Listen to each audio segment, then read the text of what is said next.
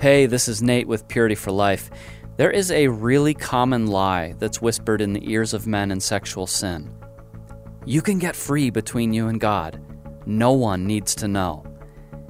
Today, we're going to talk with Pastor Ed Buch about confession and why it's absolutely essential for freedom from sin. Sin thrives in the dark, so to speak, you know. So if it's not brought to the light, it's just going to continue. And in fact, it's not just going to continue, it's going to grow. So, yeah, there's just no way around it. We can't live in the dark and then hope to walk in the freedom that comes from the light. But when we make true confession, this opens the door for a totally new experience. There is a lot of humility that has to go into making these confessions, but that invites the presence of God into our lives. And it's the right condition for the power of God to go to work in my inside world and actually transform me so I'm not given over to the sin anymore. All right, that's what's coming up. Here we go.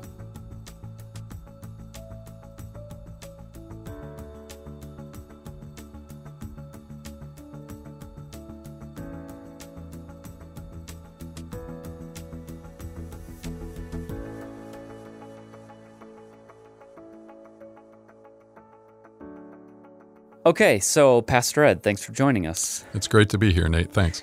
All right, so what I want to do today is I want to give a little bit of a background for what's going to happen in this show and also in our next show because personally, I've found that confession is just such a blessing.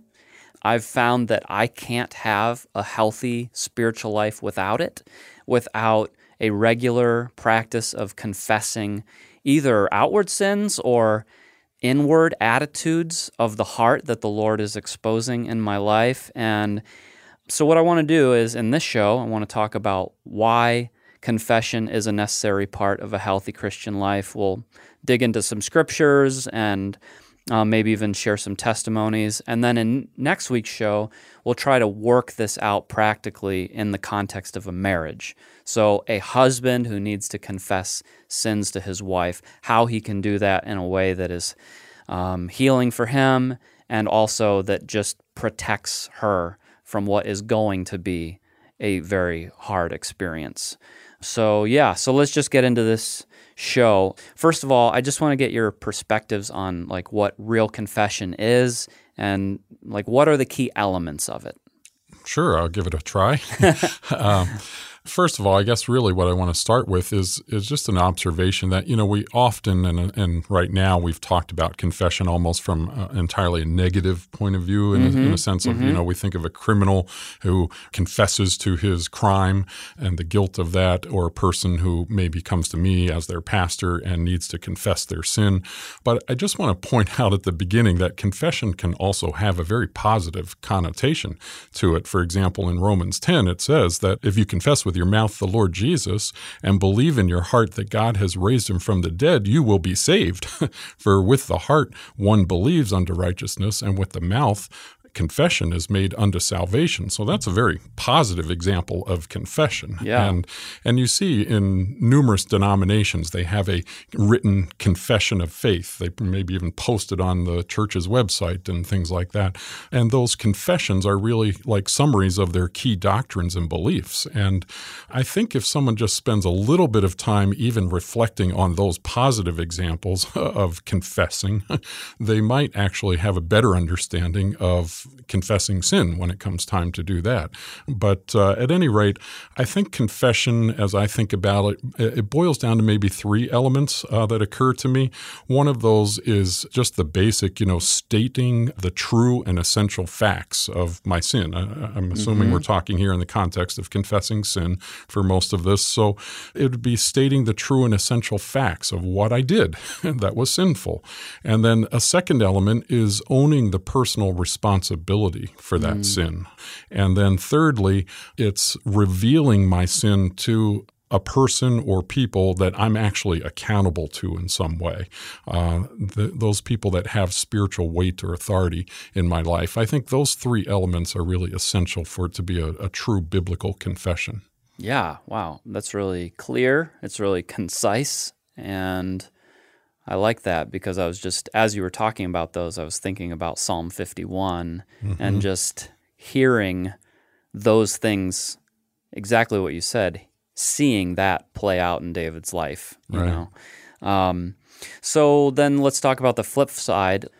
If somebody comes to you and they are confessing their sin, what is it that you listen for or key in on that says, well, this isn't confession? If we go back and just consider those three elements uh, that I gave you a moment ago, uh, the first one was stating the true and essential facts of my sin. So now I'm I'm kind of listening carefully if someone's making that confession to me, and and I don't want to hear any kind of minimizing where they're just making light of their sin or making it out to be less than it really was, smaller than the thing they actually did, sort of language, or shading the truth so that somehow they sound a little bit better than they were in the situation, that sort of thing. Uh, instead, I'm you know really wanting to see some vulnerability and transparency in what they're telling me. Uh, someone who's not hiding anything or being vague about what they're sharing. They shouldn't make me ask pointed questions to draw it out of them. A confession should be bringing those clear facts to the conversation on their own. And then that second element, uh, owning that personal responsibility. So I'm, uh, again, I'm listening uh, for any attempts to justify what they did, Or uh, shift to the blame? yeah, exactly. To blame it on somebody else. Uh, and instead, I want to hear a little bit of godly sorrow uh, really coming through in that confession. That would tell me that they're actually owning the personal responsibility for it.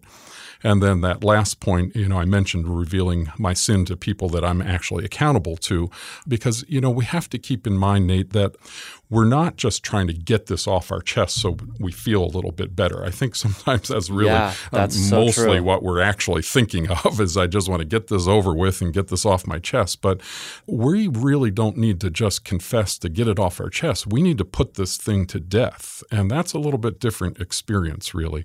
And so I'm not just confessing to anyone. I, that confession needs to be made to people who have power or authority over me in my life to some degree. And I need to be willing to face the full consequences that they decide are appropriate as a hmm. result of what I'm confessing. Yeah, because as you're talking about that third point, I'm just thinking about situations where we've dealt with people and it's like, you know, that they fall into sin and they confess to this person. And then they fall into sin, but now they're confessing this person. So no one's ever getting the full picture.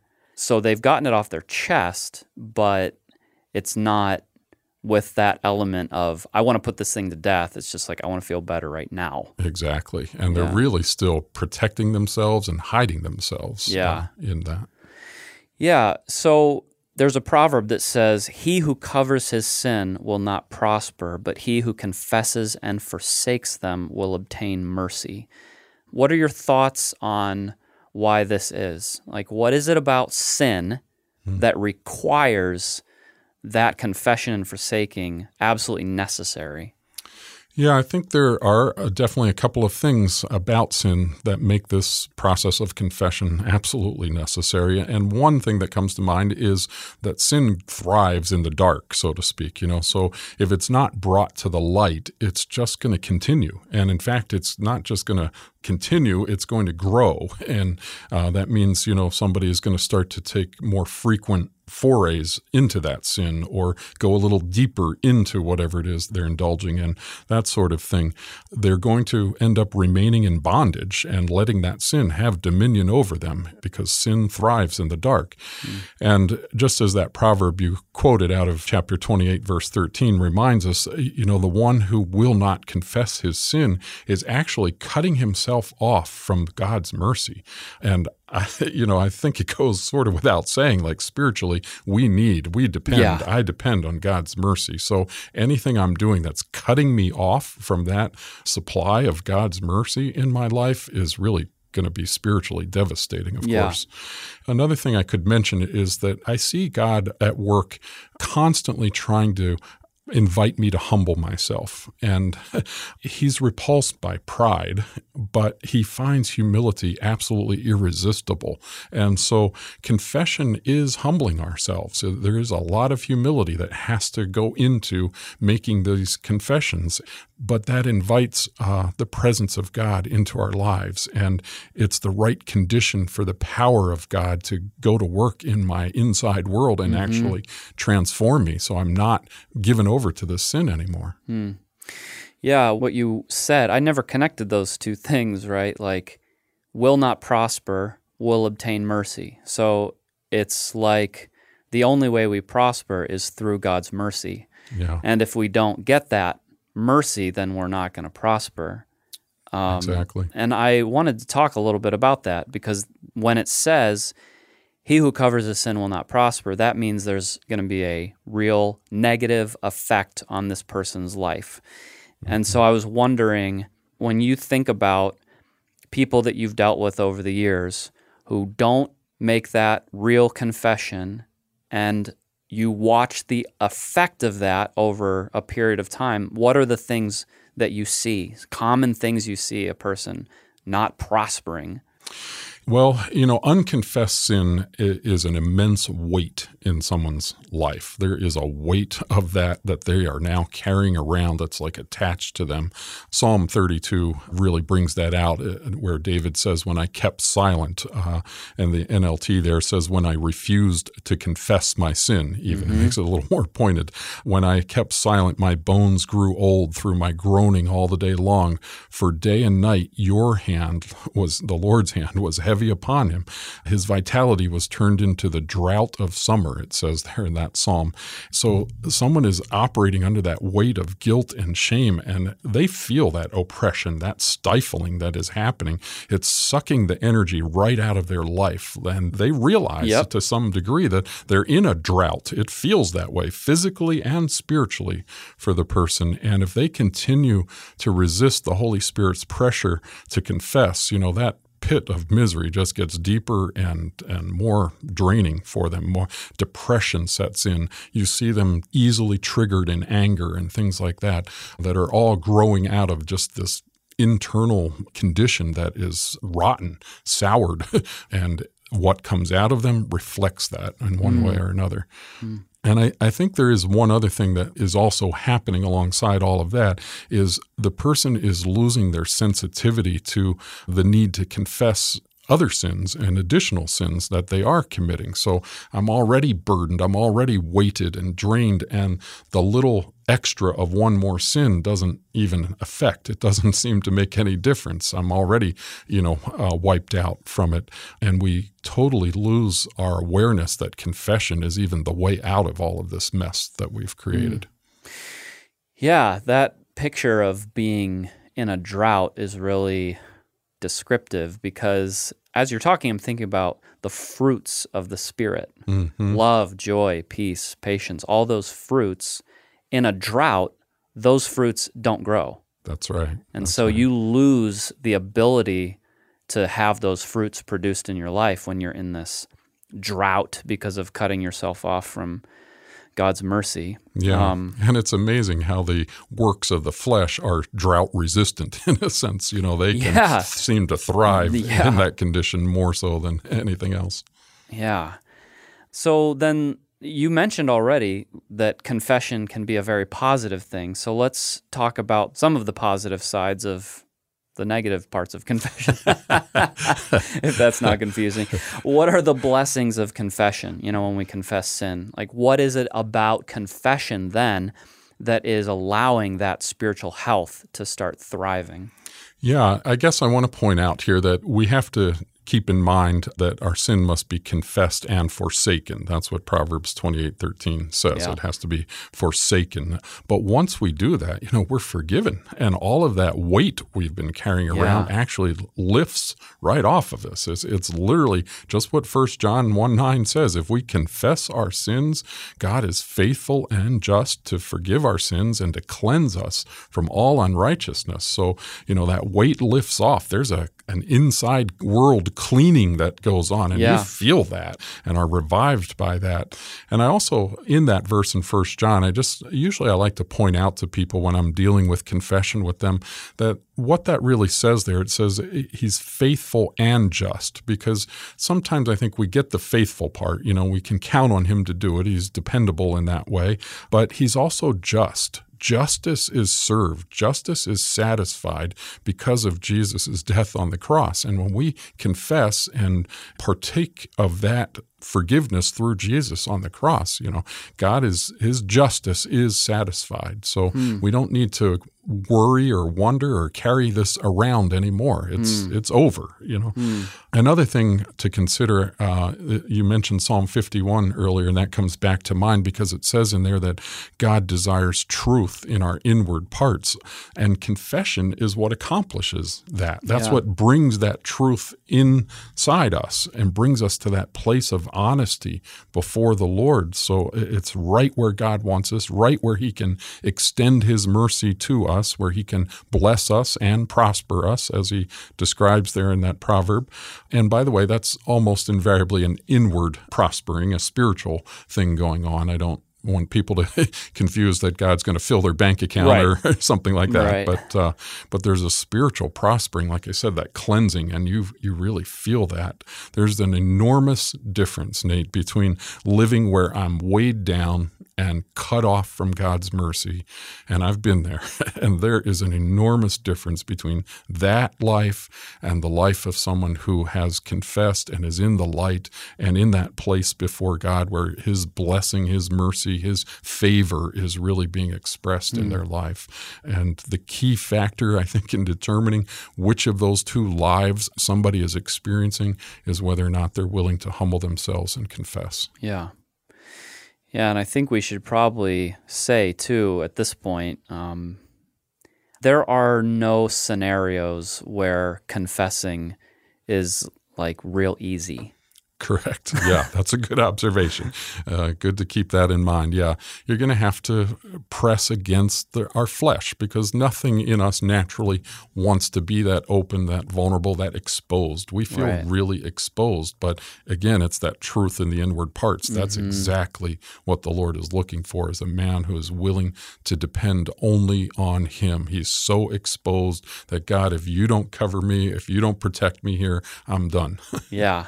Yeah. And I think that the enemy often will lie to us and tell us that if we expose ourselves that way, it's all going to be negative. hmm And next week, we'll talk a little bit about some of the negative consequences that are going to come. Yes. If, if you have serious things in your life that you have to confess, there are going to be negative ramifications. But the lie is it's all going to be that, it's going to end there. Right. And uh, that's just that is so not true hmm because when the Lord covers us, then yeah, it's even in the negative ramifications, there's something hmm just wonderful there. Being in that right relationship with the Lord changes even our perspective of those negative ripple effects of our sin at Yeah. that point. Yeah. When you think about a normal Christian life, I mean, let's say that sexual sin isn't even in the picture. How often would you say that a person should just have a practice of confessing their sins to someone?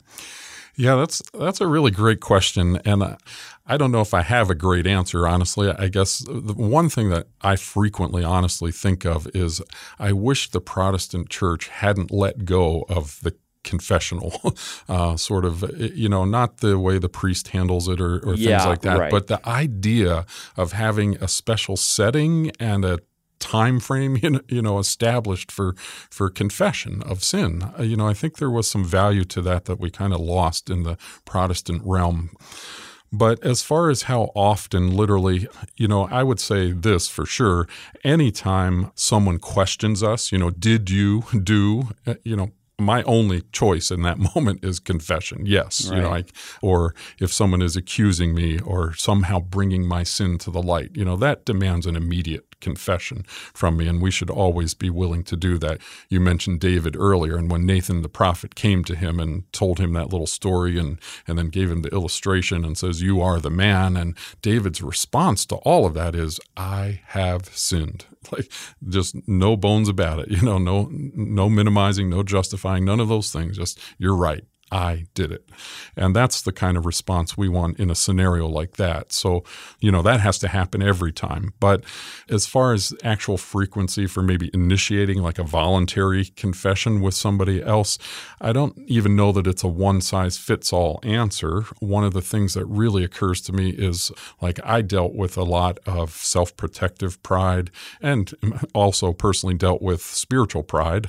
Uh, so, people in that vein probably need to make a practice of more frequent confession. Mm. I think that's how you're going to overcome those types of pride in your life in many respects.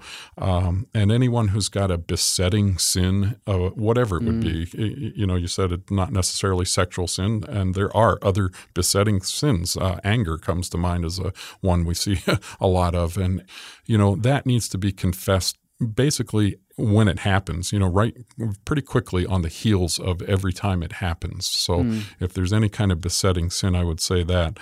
So I think in general, the best answer maybe I can give you, Nate, is to keep short accounts. you know, how much unconfessed sin do you really want in your life? right. and so, you know, if that comes out to weekly or some, you know, maybe for some it's closer to monthly or whatever, but it should definitely be happening regularly. Yeah. Yeah, and I guess just to close, um, my own testimony about this is that it's been so freeing. Yes. Just to be able to be known. Mm-hmm. I mean, not easy at first. Okay. So that process of liberation where confession is like a joy takes time. But to be able to go to someone, I mean, in my case, I go to you, mm-hmm. and just to be able to say, like, wow, the Lord showed me that I'm I'm haughty in this way, or He's revealing another layer of my self righteousness, or He's been revealing to me my fear of man, and in these situations, let's pray. Yes. He like He God tells us blatantly if you confess your sins to one another, you'll be healed. Yes. And that's the whole thing. I need to overcome these things. And if I try to just do this on my own, that's nothing more than self sufficiency and pride. And that confession has been so liberating just to humble myself at the feet of Jesus and to come to another person who is also humbling themselves at the feet of Jesus and just like, we yes. need mercy. Yeah. It's there, it's available. And, you know, I, I think for people who don't know that liberation, you don't know what you're missing. That's right. And and you won't know until you just do it. Try it. You know, yeah. the Lord says, taste and see. He is good. And yeah. That's what you'll experience. To close the show, we're going to play Paul's story. You'll see why. I grew up in a Christian home to parents who loved me and fostered an environment of following Christ as we went to church every week. My first exposure to pornography was finding a Playboy magazine with friends at a park around the age of 10. Around that time, my childhood friend called me over to his house to look through the fence into a neighbor's window. That image sank deep into my heart, and I didn't understand at that time the seed of voyeurism being planted. I discovered online pornography for the first time around age 15. I began to live a double life, and I knew that my sin was wrong, but I didn't tell anyone. I went to a church full of the Holy Spirit and saw God working in powerful ways. It was that the time in my life I was trying to live a godly life and thought it was right with Him because I was doing street evangelism, healing teams, and giving prophetic words. God was working in my life, but I was not fully surrendered to Him. I met my wife, Nicole, in Bible school, and we were married for 12 years until she was finally done dealing with my double life. I tried blaming her for my sin, even though it was entirely my own responsibility. I was a Pharisee, living a Christian life for others to see, but in reality, the inside of my cup was full of poison and death. After Bible school, I grew cold toward God, my family, and pushed away everyone close to me. I was a wolf in sheep's clothing, living in complete delusion, and was a compulsive liar. I was confronted in love and still lied about the depths of my sin. A week later, while living in a hotel, my job closed due to COVID. This was God's mercy to supply my wife with income. I told my pastor I felt hopelessly stuck and needed help, and he handed me two of Pure Life's Unchained magazines. I read them and was shocked by their transparency. I arrived on campus October 6th. I was full of fear, anxiety, anger, and totally devastated by the consequences of my sin, thinking I deserved my family, children, home, friends, when in reality I deserved hell. I was at rock bottom, a place in which I was familiar with as God had tried over and over to get my attention, yet I only hardened my heart. I chased my sin, but in reality, it was Satan leading my fleshly desires to destroy every relationship I had. I knew I had to bring all my sins into light, even though it would cost me everything. The consequence of my sin was divorce. My wife has forgiven me and told me that she only prays now for my spiritual condition, which is more love than I deserve. I was spiritually awakened to my sin and its devastation. I had to be humbled to the point of losing everything to see my need for salvation. I came to pure life in my own strength to try and save my marriage, but in reality, it was me who needed saving. In my brokenness, he met me and set me free from my addiction, removed my anxiety and my burdens. I want to thank Pastor Steve and Sister Kathy for following Christ's call into a ministry which the world scoffs at, but the kingdom of God rejoices. Most of all, thank you, Jesus. Thank you for pulling me out of the pit of hell, washing me clean by your blood, and loving me beyond anything I can imagine.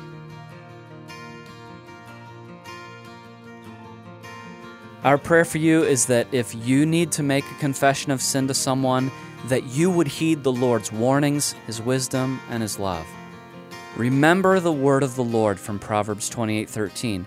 If we cover our sins, we will not prosper.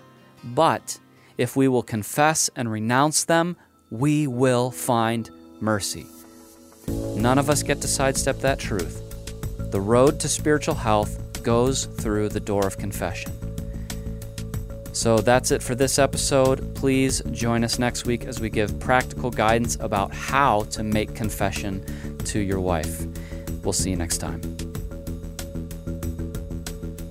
Purity for Life is a production of Pure Life Ministries. For over 30 years, Pure Life Ministries has been the go to for those whose lives have been devastated by sexual sin. Visit us on the web for more information about our life changing counseling programs and powerful teaching materials. Also, check out our video clips of men and women whose lives have been radically transformed. All that and more at purelifeministries.org.